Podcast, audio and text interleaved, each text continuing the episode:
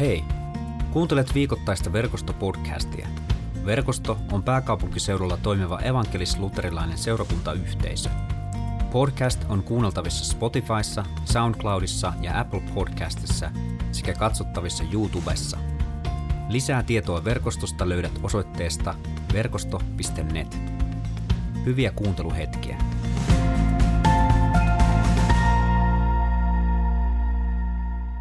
Mennään sen pidemmittä puheitta evankeliumitekstiin, joka tänään on meille Matteuksen evankeliumissa, ja, ja siellä, siellä Jeesus sanoo näin. Taivaiden valtakuntaa voi ajatella näin. Isäntä lähti aikaisin aamulla palkkaamaan työmiehiä viinitarhaansa. Hän sopi miesten kanssa yhden denaarin päiväpalkasta ja lähetti heidät viinitarhaan. Kun hän yhdeksän aikoihin lähti ulos, hän näki joukon joutilaita miehiä seisoskelemassa torilla. Isäntä sanoi miehille, menkää tekin viinitarhaan, maksan teille asiallisen palkan. Miehet tekivät niin. Isäntä kävi ulkona myös keskipäivällä ja kolmen maissa iltapäivällä ja teki samoin. Kun hän viiden aikoihin kävi taas ulkona, hän näki jälleen miehiä seisoskelemässä ja kysyi heiltä, miksi olette seisseet täällä joutilana koko päivän? Koska kukaan ei ole palkannut meitä, miehet vastasivat. Menkää tekin viinitarhaani, isäntä sanoi. Illan tullen isäntä sanoi tilanhoitajalleen, kutsu työmiehet koolle ja maksa palkka jokaiselle. Viimeksi tulleille ensin ja ensin tulleille viimeiseksi. Viiden aikoihin aloittaneet saivat denaarin mieheen. Ensimmäisenä töihin tulleet arvelivat nyt saavansa enemmän, mutta hekin saivat denaarin.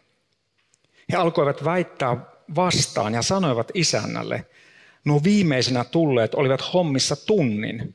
Silti pidät heitä saman arvoisina kuin meitä, jotka paiskimme töitä helteessä koko päivän. Isäntä sanoi yhdelle valittajista, en tee sinulle vääryyttä, ystäväni. Emmekö sopineet yhdestä denaarista? Ota omasi ja lähde. Tahdon antaa tälle viimeiselle saman kuin sinullekin. Vai enkö muka saa tehdä omillani mitä tahdon? Katsotko pahalla sitä, että minä olen hyvä? Näin viimeiset tulevat ensimmäisiksi ja ensimmäiset viimeisiksi. Oletko koskaan ollut työttömänä?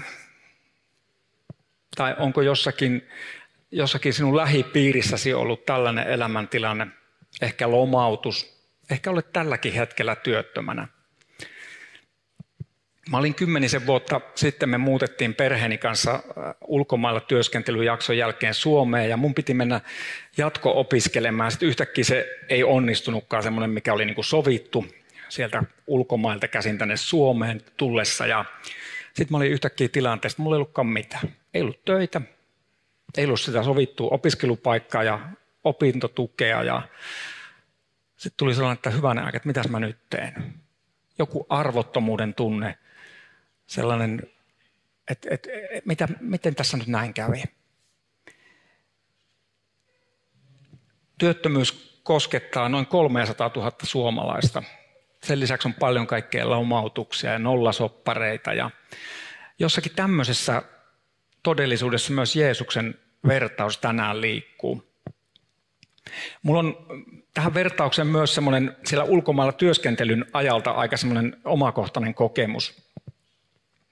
Me asuttiin Uzbekistanissa, ja mä oon ollut ihan tuommoisessa samanlaisessa tilanteessa, mistä Jeesus kertoo.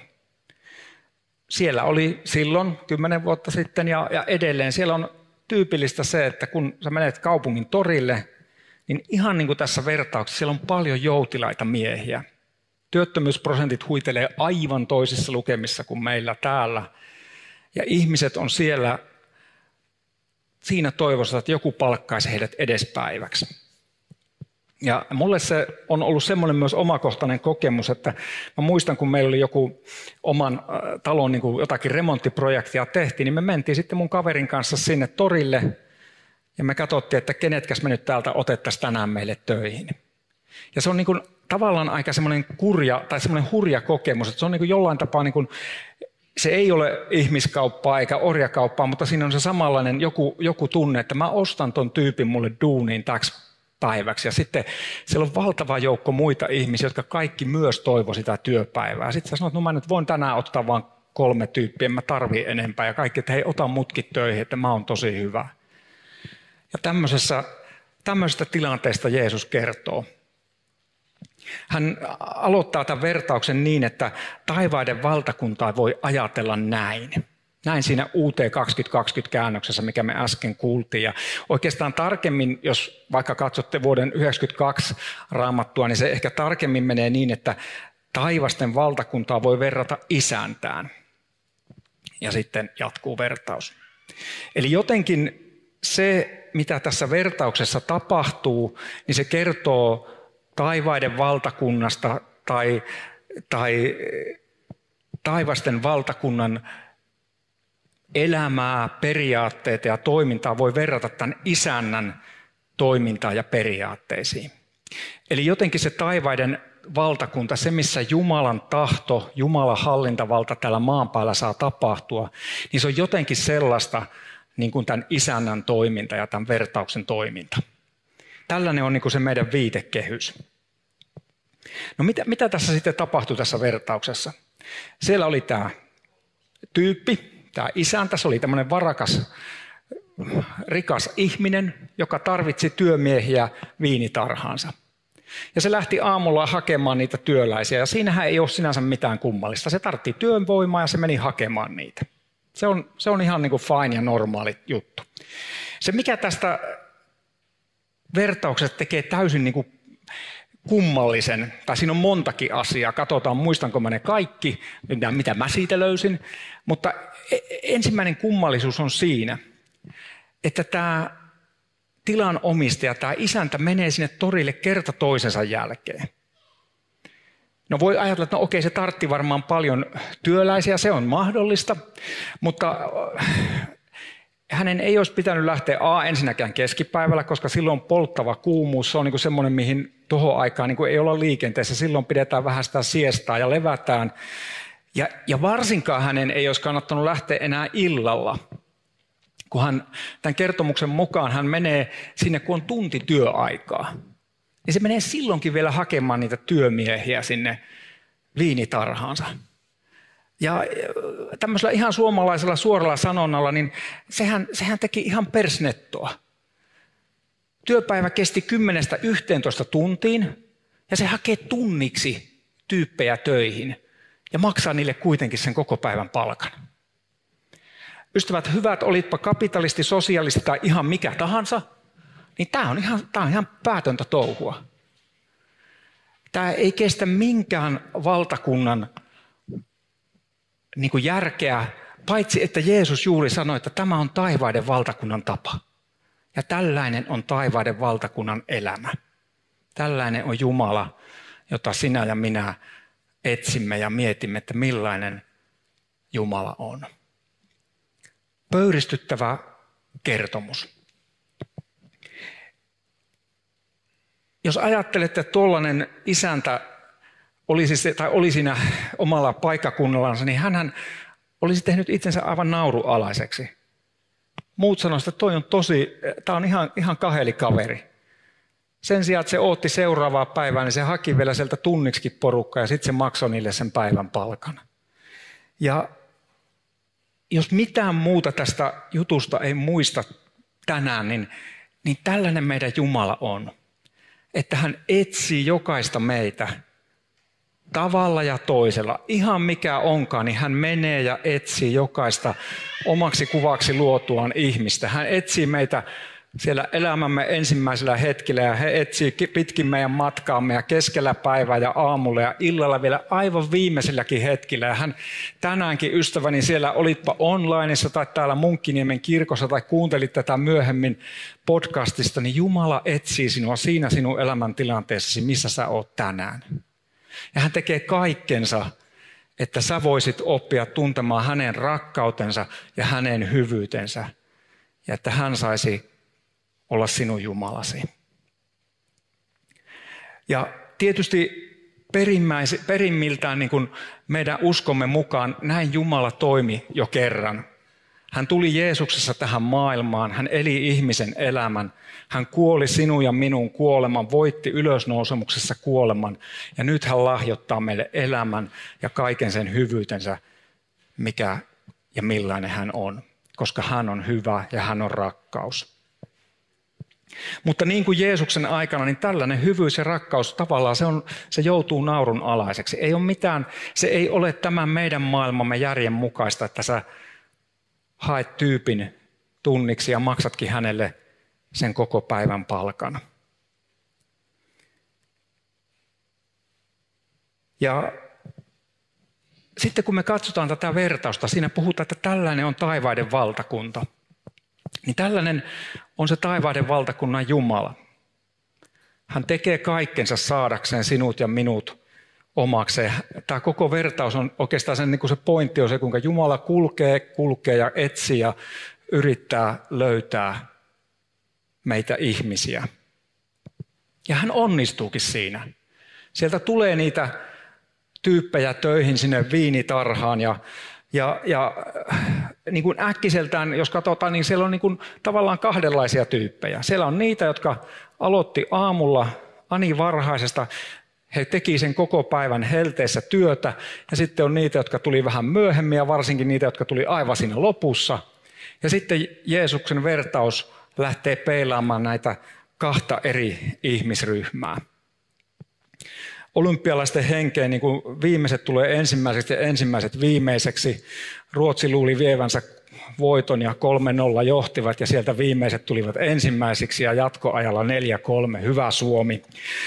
Öö, en tietysti tiennyt siitä mitään, kun olin puhekiertueellani Pihlajamäen ja Espoonlahden välissä, mutta näin nykyaikainen tiedonvälitys kulkee. Mutta me nähdään sitten se, että kun on sen palkanmaksun aika, niin nämä viimeisenä tulleet saa sen denaarin, mikä oli se päivän palkka, ja sitten ne saa muutkin denaaria, ja sitten ne ekana tulleet, että no nyt me saadaan vähän enemmän, koska tota, mehän ollaan tehty tämä duuni. Ja yllätys, yllätys, he saa tasan sen denaarin. Ja jos mä nyt olen rehellinen ja mä ajattelen itseäni, niin jos mä olisin tehnyt yksitoista tuntia ihan hulluna duunia, ja mä näen, että kaveri, joka teki tunnin, niin saa tunnista sen päiväpalkan, eli niin kuin kymmenkertaisen liksan kuin mä, niin en tiedä, kyllä voisi nostaa käteen, että voisi vähän ottaa päähän. Ottaisikohan ketään muuta päähän? Jotakin muutakin ehkä ottaisi.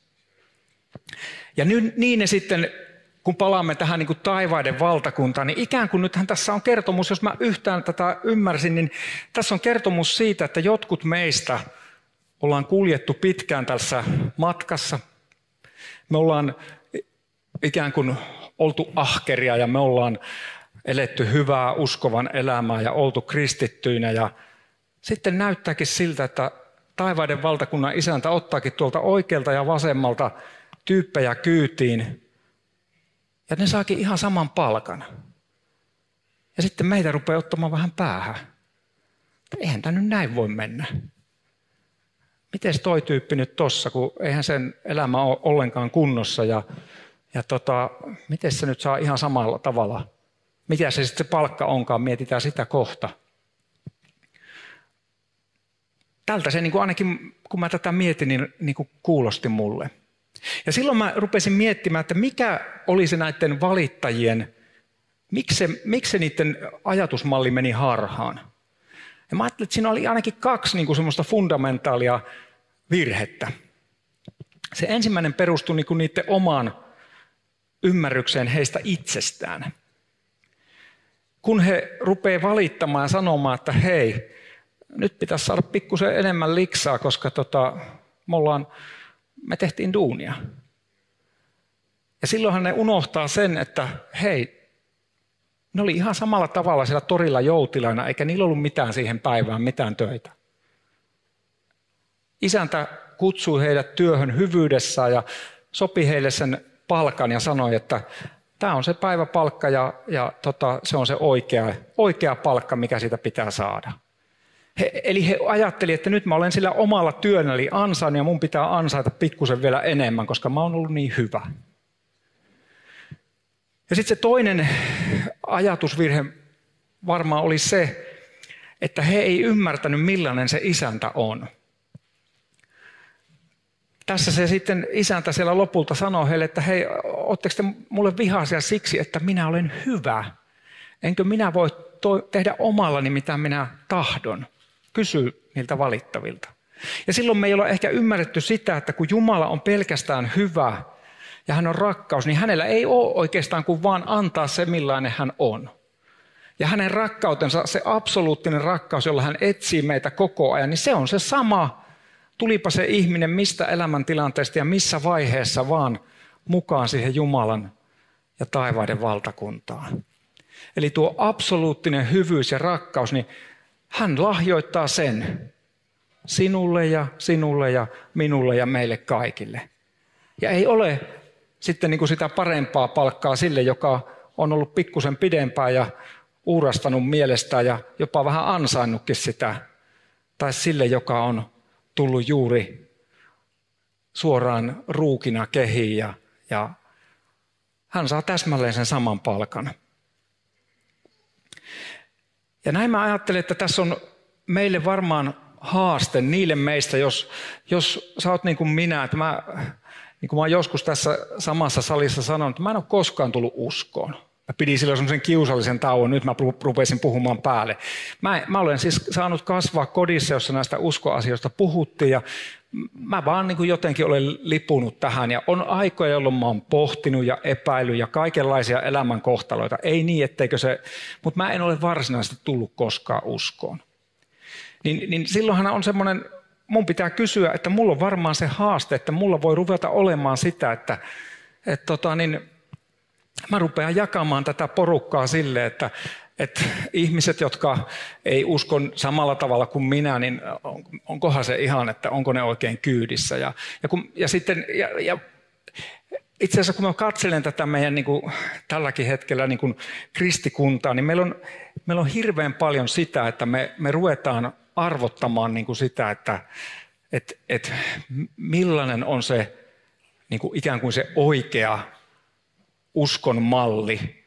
Ja, ja tota, me sanotaan, että no, niitä on erilaisia, mutta me ruvetaan luomaan niitä listoja, että täytyisi olla tällaisia eettisiä valintoja. Ja joillakin se on jopa niin, että tietynlainen puoluekanta, niin se kyllä ei varmaan oikein mahdu siihen taivaiden valtakuntaan. Ja tuo ihmisen seksuaalieettiset valinnat on kyllä niin erilaisia kuin minun, että tuo, tuo ei kyllä taida mahtua taivaiden valtakuntaan. Ja, ja tota, lista jatkuu, että tuo herätysliike kyllä tuo on niin kaukana, tai tuo kirkkokunta, ja siellä tehdään asioita noin, ja täällä te, meillä pitä, te pitäisi tehdä näin nämä asiat. Ja, ja tota, jotenkin mä huomaan, että meistä saattaa tulla aivan samanlaisia kuin tämän vertauksen pitkän päivän uurastaneista.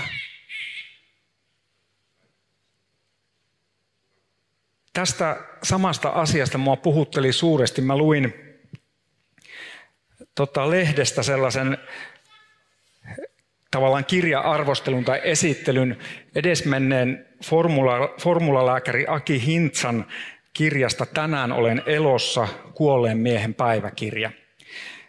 Siinä Siinä tämmöisin sanoin Aki Hintsa kuvasi omaa elämäänsä ja suhdettaan uskoviin. Ja, ja ne, jotka ette tiedä, niin hän oli siis tällainen kuuluisa lääkäri, joka teki työtä Formula ykkösten maailmassa. Oli ollut lähetyslääkärinä myös ja siis kristitty lääkäri, joka sitten teki hyvin poikkeuksellisen uran. Ja siinä kaiken uran tekemisen ja muun keskellä elämä ei mennyt ihan niin kuin strömsössä, niin kuin se ei mene kenelläkään meistä. Hänellä tuli avioero.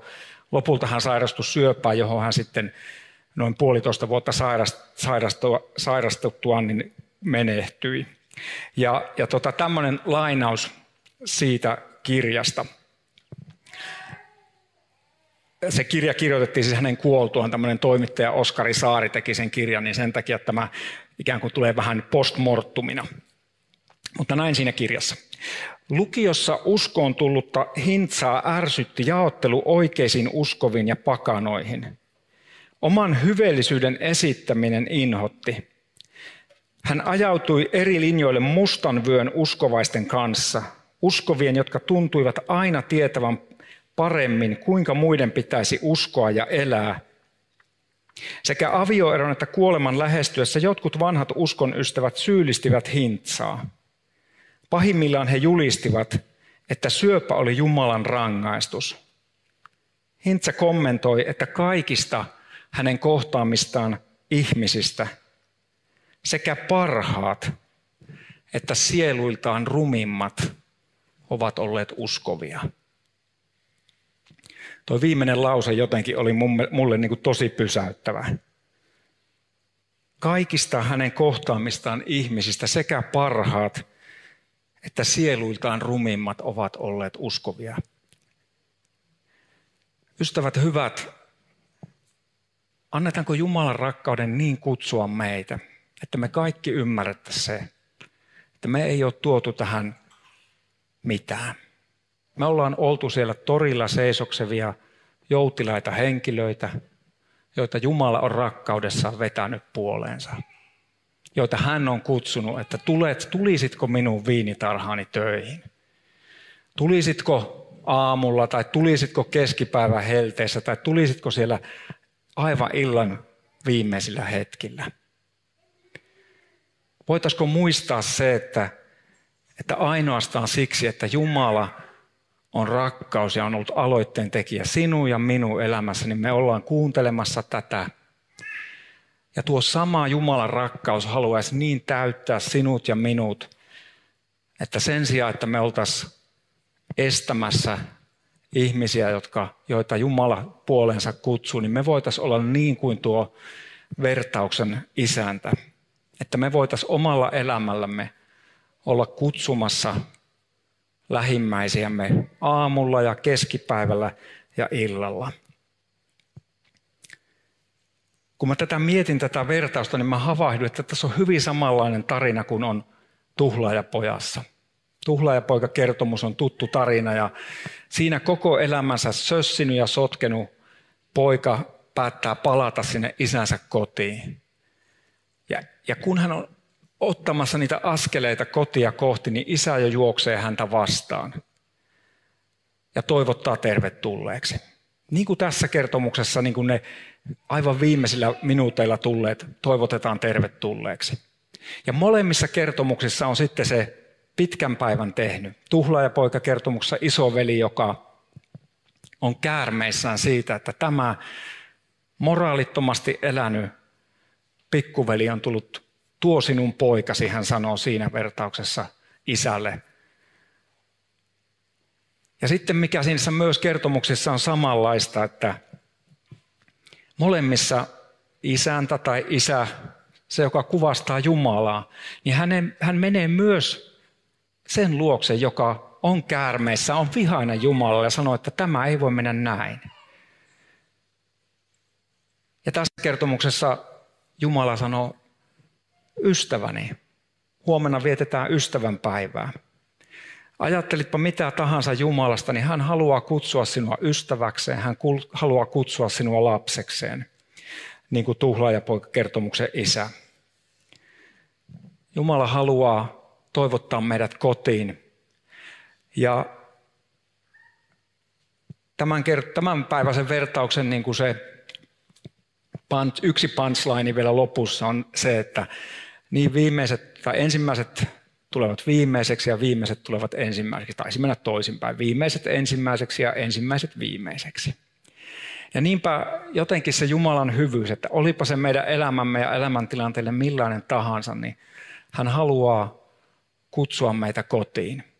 Ja mä ajattelen, että onko se niin, että kun on pitkään kulkenut Jumalan kanssa, niin alkaa olla niitä, että me ensimmäiset tullaankin viimeiseksi. Me ei enää muisteta sitä, että tämä kaikki on ollut koko ajan Jumalan lahjaa. Ja taas joku, joka on sieltä ikään kuin viime metreillä tai elämän sotkujensa keskeltä saanut kokea sitä hyvä Jumalan hyvyyttä ja rakkautta, niin hän on siellä ensimmäisenä. Mutta yhtä kaikki, me olemme kaikki siinä porukassa, johon hyvä Jumala meitä kutsuu. Ja jos tänään sä mietit sitä, että onko Jumalan valtakunta sinua varten, sä mietit, että onko minulla paikka tuossa valtakunnassa, niin sinu, sinulle minä haluaisin muistuttaa siitä, mistä me lähdettiin liikkeelle. Jumala on absoluuttinen rakkaus, joka koko ajan, jatkuvasti ja toistuvasti lähtee, tulee sinua kohti, tulee sinua kohti rakastaen. Ei tuomiten, ei syyttää, vaan kutsuen sinua kotiin. Haluan rohkaista sinua, olipa sitten tilanteesi ihan millainen tahansa. Koetpa olesi niitä ensimmäisiä ja pitkään matkalla, tai mietit vielä, että voiko tämä Jumalan hyvyys ja rakkaus edes olla totta. Niin anna Jumalalle mahdollisuus, anna hänen tulla ja osoittaa rakkautensa, uskollisuutensa ja hyvyytensä sinua kohtaan. Hän kutsuu sinua tänään taivaiden valtakuntaan. Hän kutsuu sinua elämään hänen kanssaan tänään, tulevina päivinä ja kerran iankaikkisesti. Rukoillaan yhdessä.